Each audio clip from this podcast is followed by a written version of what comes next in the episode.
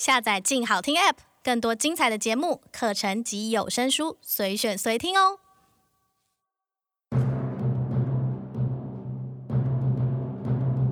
一九四四年九月十七日，星期日上午十点刚过不久，在单一作战行动中所能集结到最多数量的运输机队，正在全英格兰南部的机场升空。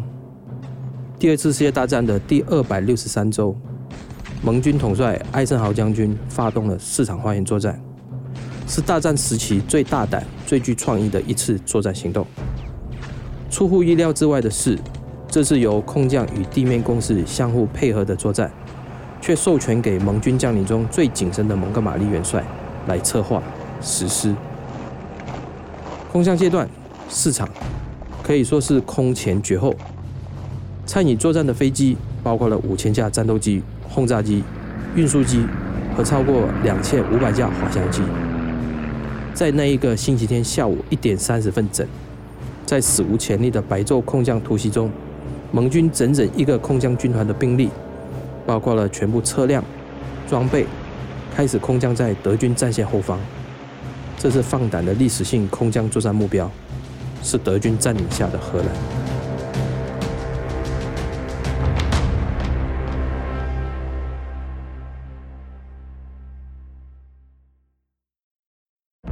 我从来没见过像奥巴马这样的黑人男性。这样的气氛并不像是上一代苏联。现在台湾没有一个明确的诞生。住在满城内两万左右的满人。七零年代我们喝的是古巴朗姆酒，那时候所有的人都迷恋。新闻、历史、人物特写、调查报道，非虚构写作带领我们描绘这个世界的真实故事。它像小说一样精彩，像文学一样动人。欢迎来到静好听的非虚构故事方。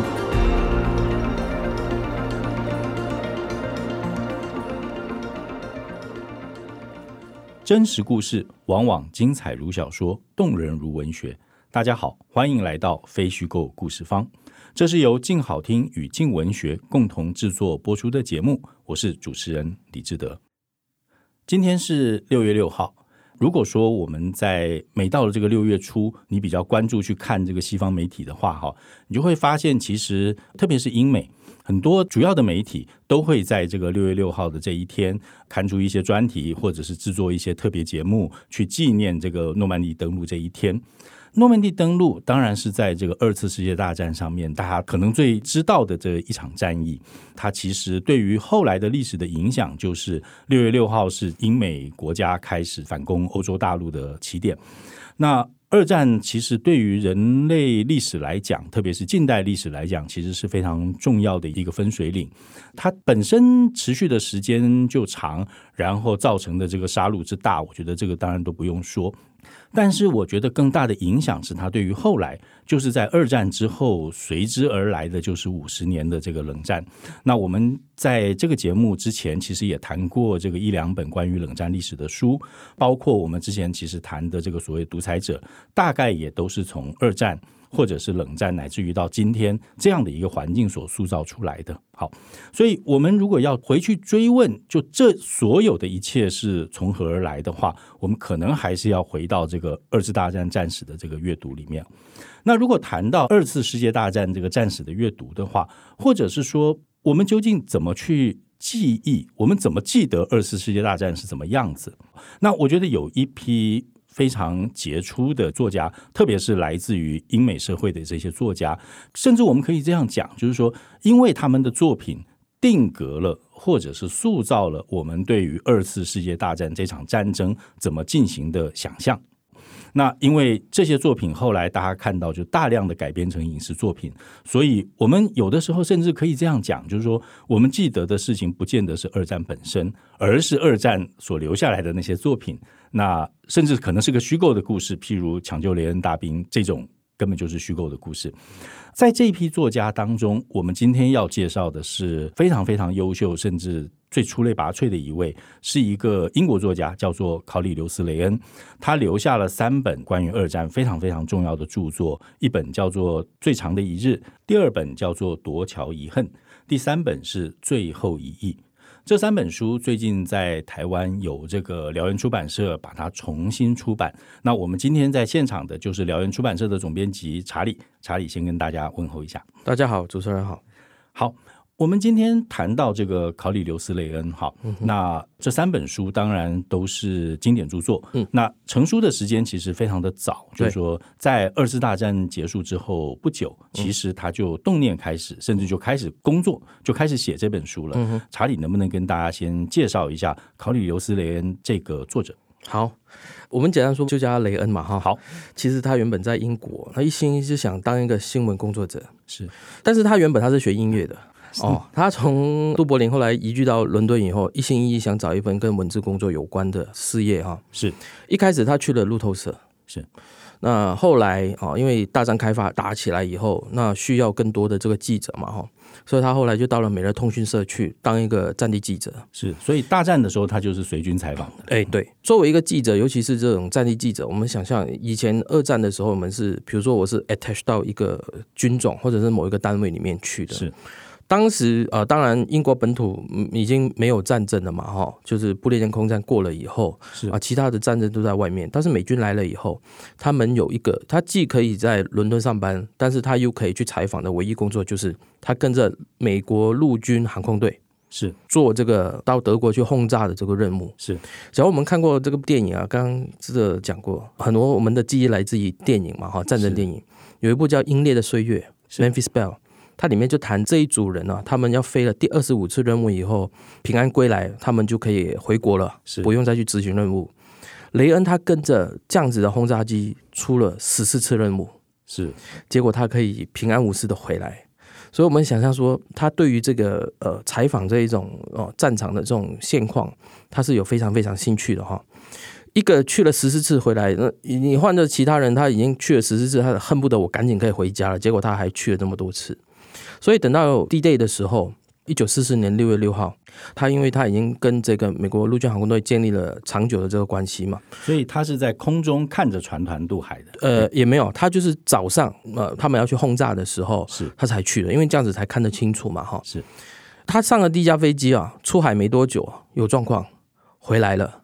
换作是是其他记者，他可能说，嗯，今天我还是不去好了，哈。但是不是他老兄马上跟着第二架飞机又出去了？是这一次他从空中看着诺曼底的整个登陆的这个状况。其实他出海没多久，我相信他已经看到整个登陆船团的船尾巴了。是他沿着这个英吉利海峡，他可以一路到法国那边为止，他一直看到都有很多船团在上面。是，然后看到这个空军在那边轰炸，在那边攻击，所引起的整个滩头的状况。执行这一趟任务回来了以后，他下了飞机，他马上就跑到最近的码头去。找了一条船，把它载到隔了英吉利海峡对面的那个诺曼底。是，其实我们都知道，当时的六月的这个英吉利海峡的海象是非常差的。是，也就是因为这样子，所以呃，艾森豪把前一天的这个任务给取消了哈。那那一天虽然没下雨，有二十四小时的这个呃所谓的空窗是没有雨，但是风浪还是很大，所以才会有很多伞兵他们都被吹离他们的登陆点嘛哈。是，他就在这种海象这么差的情况底下，还是坐了一条不会太大的船。渡过去，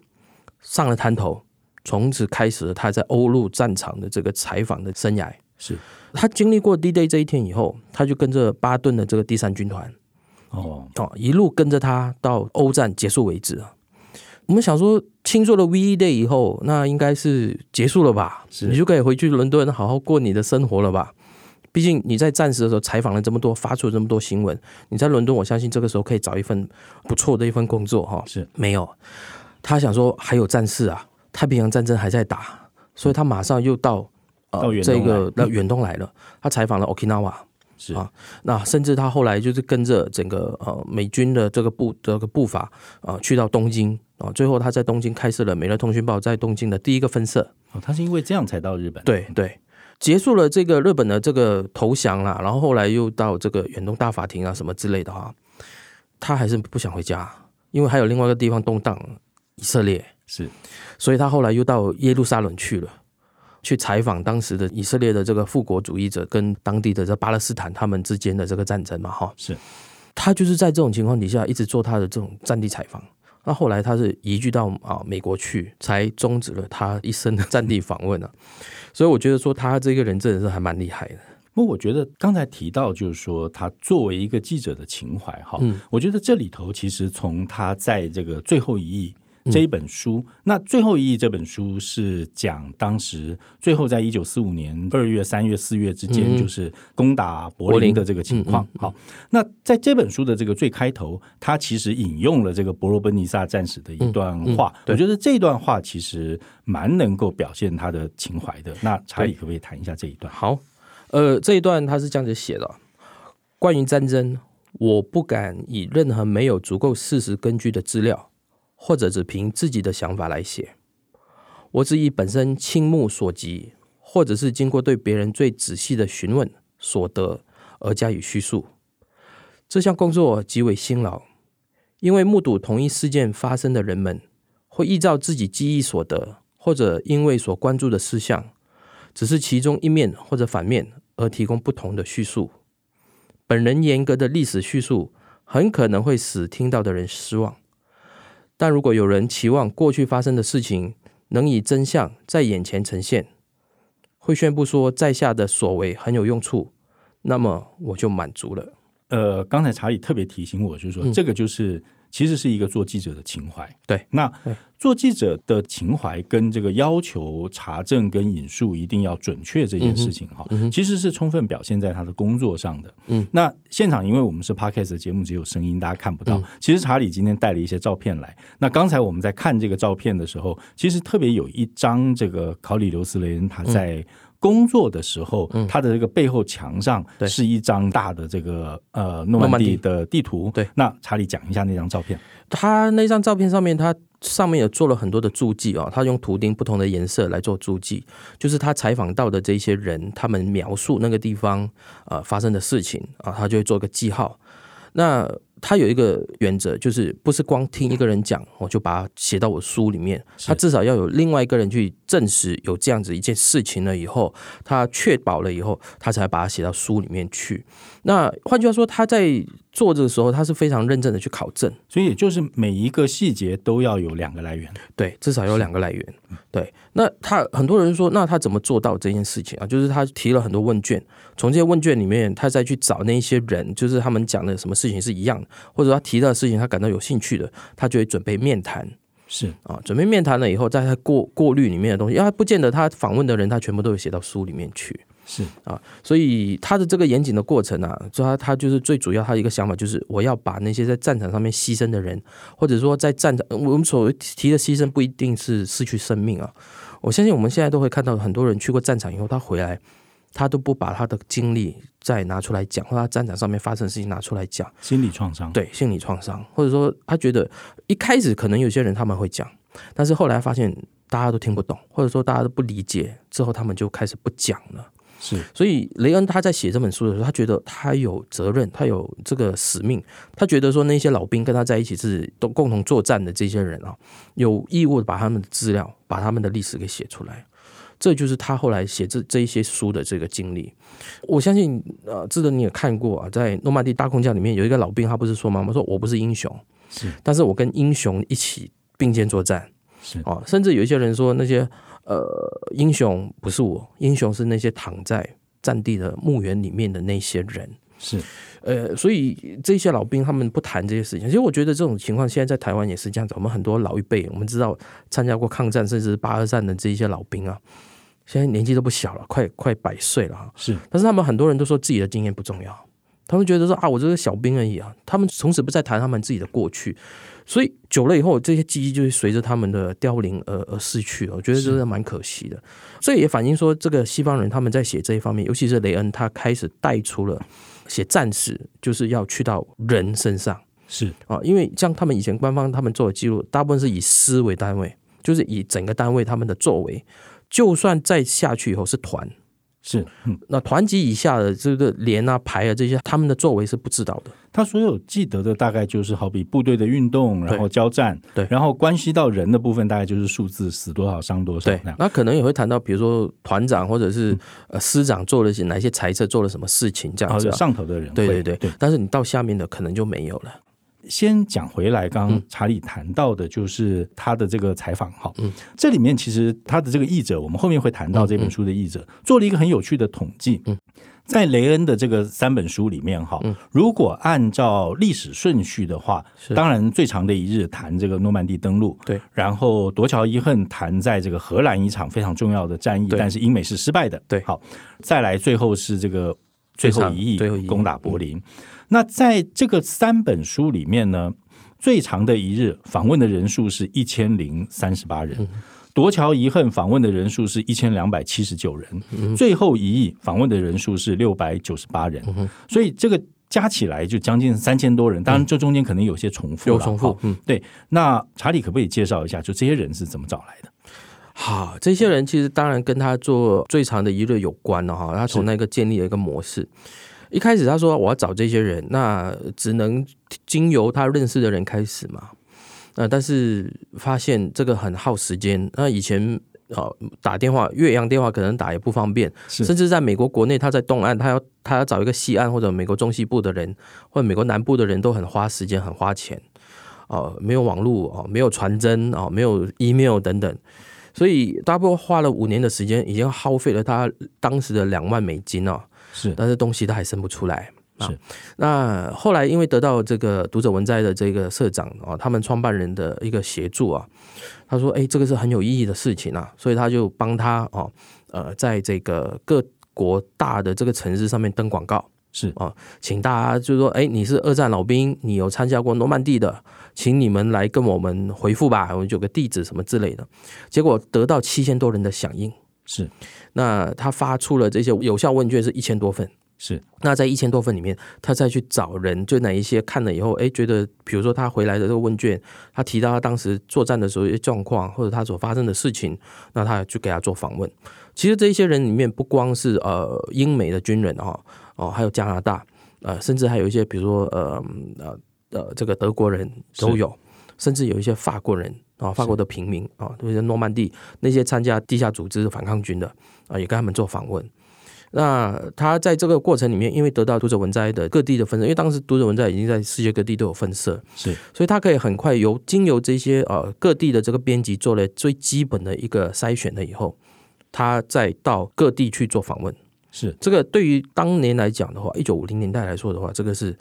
非常方便的一个方式了哈。呃，收集了这些人的资料以后，他回到美国，他花了几年时间在做写作。最后才把书生出来。我觉得他经由这样子的方式，他建立了一个模式，是也因为这样子引起了很多人的轰动了。因为当书一出来了以后，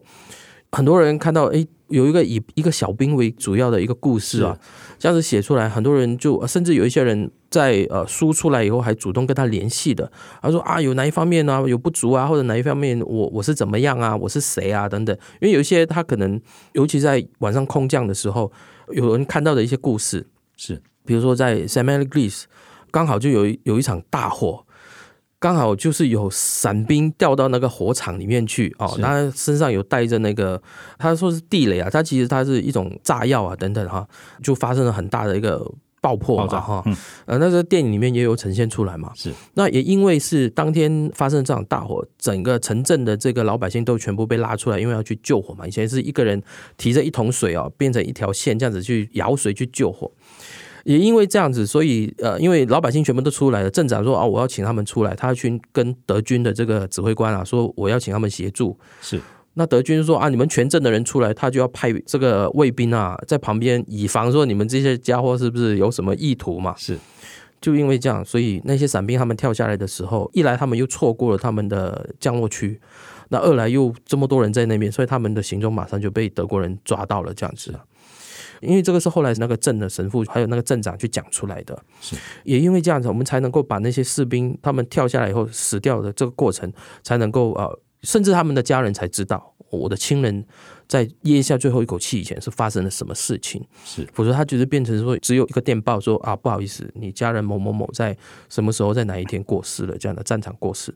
没有后面了，也是这样子，所以引起了很大的哦老百姓的轰动。是，也造成了说，最后他这一本书可以拍成后来哦奥斯卡电影这样子。是，刚才谈到的他的这些问卷哈，嗯，以及这些受访者回答问卷的结果，嗯，听说都有保留下来。对，因为他把它作为他的一个写作的一个资料库嘛，哈。是，现在我们一台电脑东西全在里面啊，以前都是纸本啊，是，所以量很大。那过世以后，他太太就把它捐给了俄亥俄大学的一个图书馆。那现在我们只要上这个图书馆那边去查，都可以看得到当时他做问卷的那些资料哈。他们不是全部数位化了哈，大部分已经数位化。那只要你有需求的话，你跟他提出来，他也会把纸本拿出来扫描以后放到网络上面去。我尝试去看了一些，我发现有一些受访者他们填回来的。那个资料是很丰富的，是除了回答问题以外，他比如说他说，哎，你当时你人在诺曼底的哪里啊？啊，有人就会用呃画地图的方式，那地图也不是我们所谓的人骨那种方式画地图了哈，他就是用因为。都军人嘛，是，所以他们就用那种军事的方式，然后画军用地图的方式来画。所以你一看那个地图，你就可以知道，它不光是指我在哪里，敌军在哪里，然后他们当时的作战的形态是什么等等。有些人他就说，哎，你当时你的穿着之后，你看到的那个其他兵士他们的样子是怎么样？他们就画了一个人的衣服啊，衣服上面就是军服啦，比如说他拿什么武器，他哪一边是什么单位等等这些巨细靡这种资料。也导致说，他后来他们拍电影的时候，根据这些资料就可以做非常非常正确的考证。是我们接下来谈一下这三本书，就是说这三本书大致上描述的主题是什么？那他在整个二战史的写作里面，他的地位是什么？OK。这三本书其实他们的出版顺序，第一本是最长的一日，是啊，英文的 Longest Day。他以前的书可能没有附书表、书名嘛，因为英文版其实一直都有在出版，那他附书名根据不同的出版社，他可能也会做不同的这个修饰，这样子。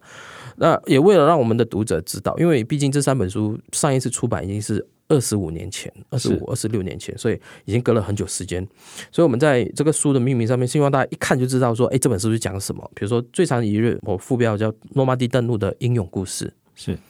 夺桥遗恨，市场花园作战的雄心与悲剧，是最后一役，纳粹第三帝国的末日。其实我们从书名啊副书标里面就可以看得出来了哈。呃，最长一日谈的当然是诺曼底登陆那一天的所有攻防两边的一些故事。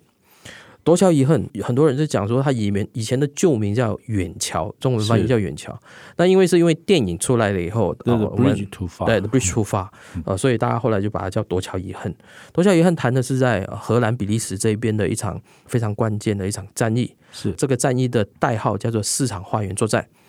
就是蒙哥马利准备要把呃这个伞兵呢投入到荷兰这边夺取了三座主要的桥。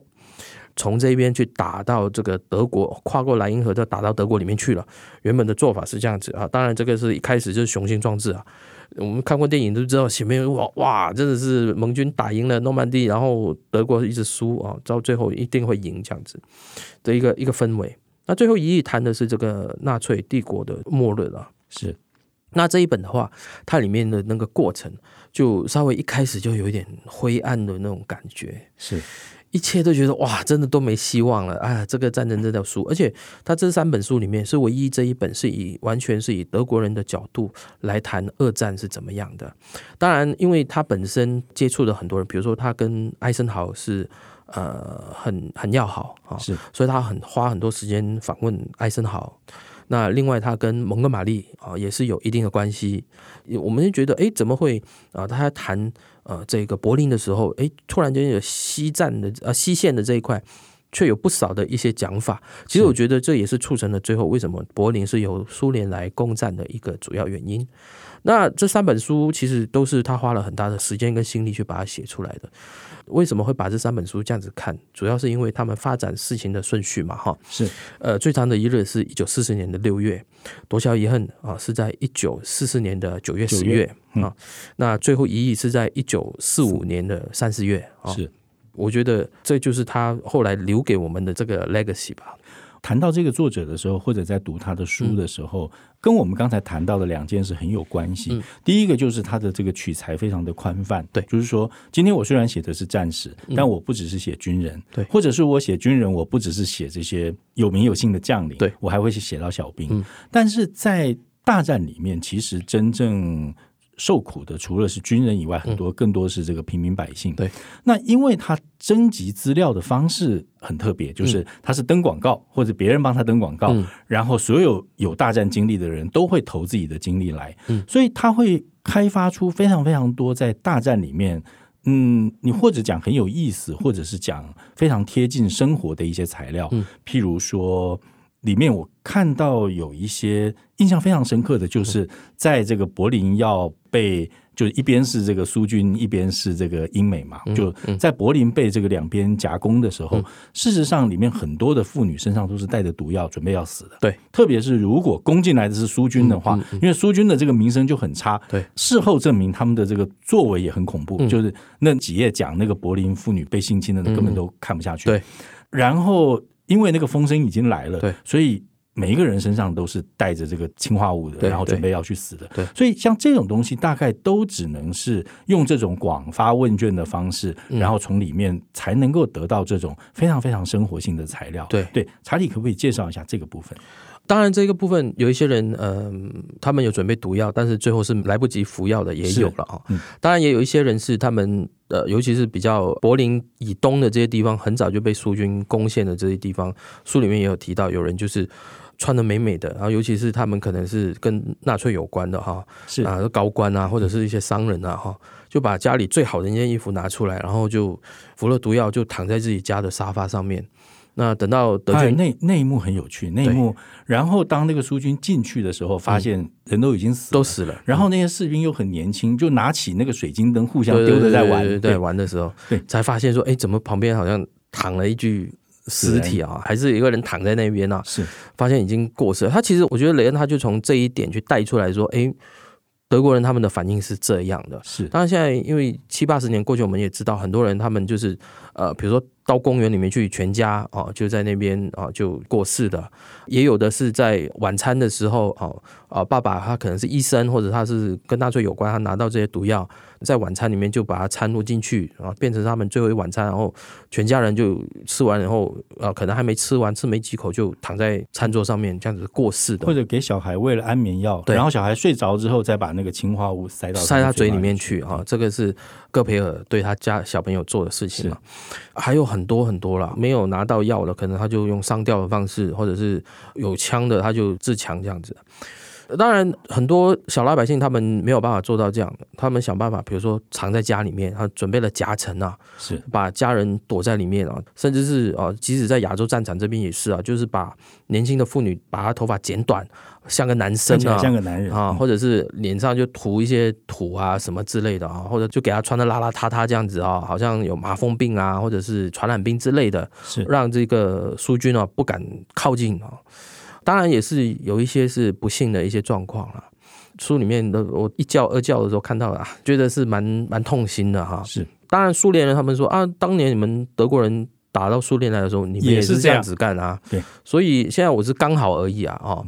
呃，我觉得在这一部分的话，雷恩他就访问到这些当事人，他觉得他有责任把它写出来。是。哦，虽然我相信他也知道说战场后一定会面对这样的情况，但是他最后他把它写出来了，因为当时他是得到了这个苏联方面的一些档案去写最后一页的。我觉得这一点很有趣，就是他后来在写书的时候，他也到了苏联去访问。对对，其实他也提出这些事情跟他们谈。对对，那当时被他访问的这些苏苏军方面的人，其实他们也愿意面对这个事，当然他们有他们的解释了。对，但是官方是否认的。是，哎，但是那些将领他们说，嗯，那这个也没办法啊，什么什么之类的啊，或者说，哎，的确有这样的事情发生，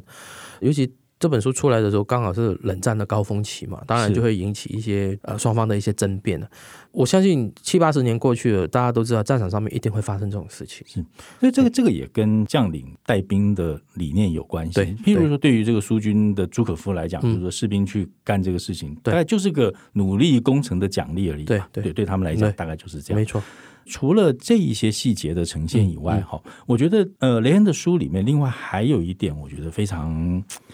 读起来让人非常不知道该怎么形容的，就是他的这个描写，他的描写力其实非常的强。那里面，譬如说，在这个最后一页里面，我自己印象非常深刻的一件事，就是他一开始写一个空中侦察的一个飞行员，然后他的这个视角，然后他借着这个飞行员的这个视角去看到了。当时因为德军已经开始崩溃，嗯，所以这个英美联军是用飞快的速度在往德国去的。对，所以他写一个从空中的一个视角去讲当时有四百六十万人在往德国冲进去的那个场景。然后他引述了一句话说：“那个场景，那个感觉就像是我把地球的表面都摇松了，然后那个土就往德国里面倒。”这样对对。那像这一类的描写，我觉得其实是雷恩的写作里面非常大的特色。对对。其实我印象非常深刻的，当然还有就最后一页里面啊，他就是刻画这种小人物的这种故事啊，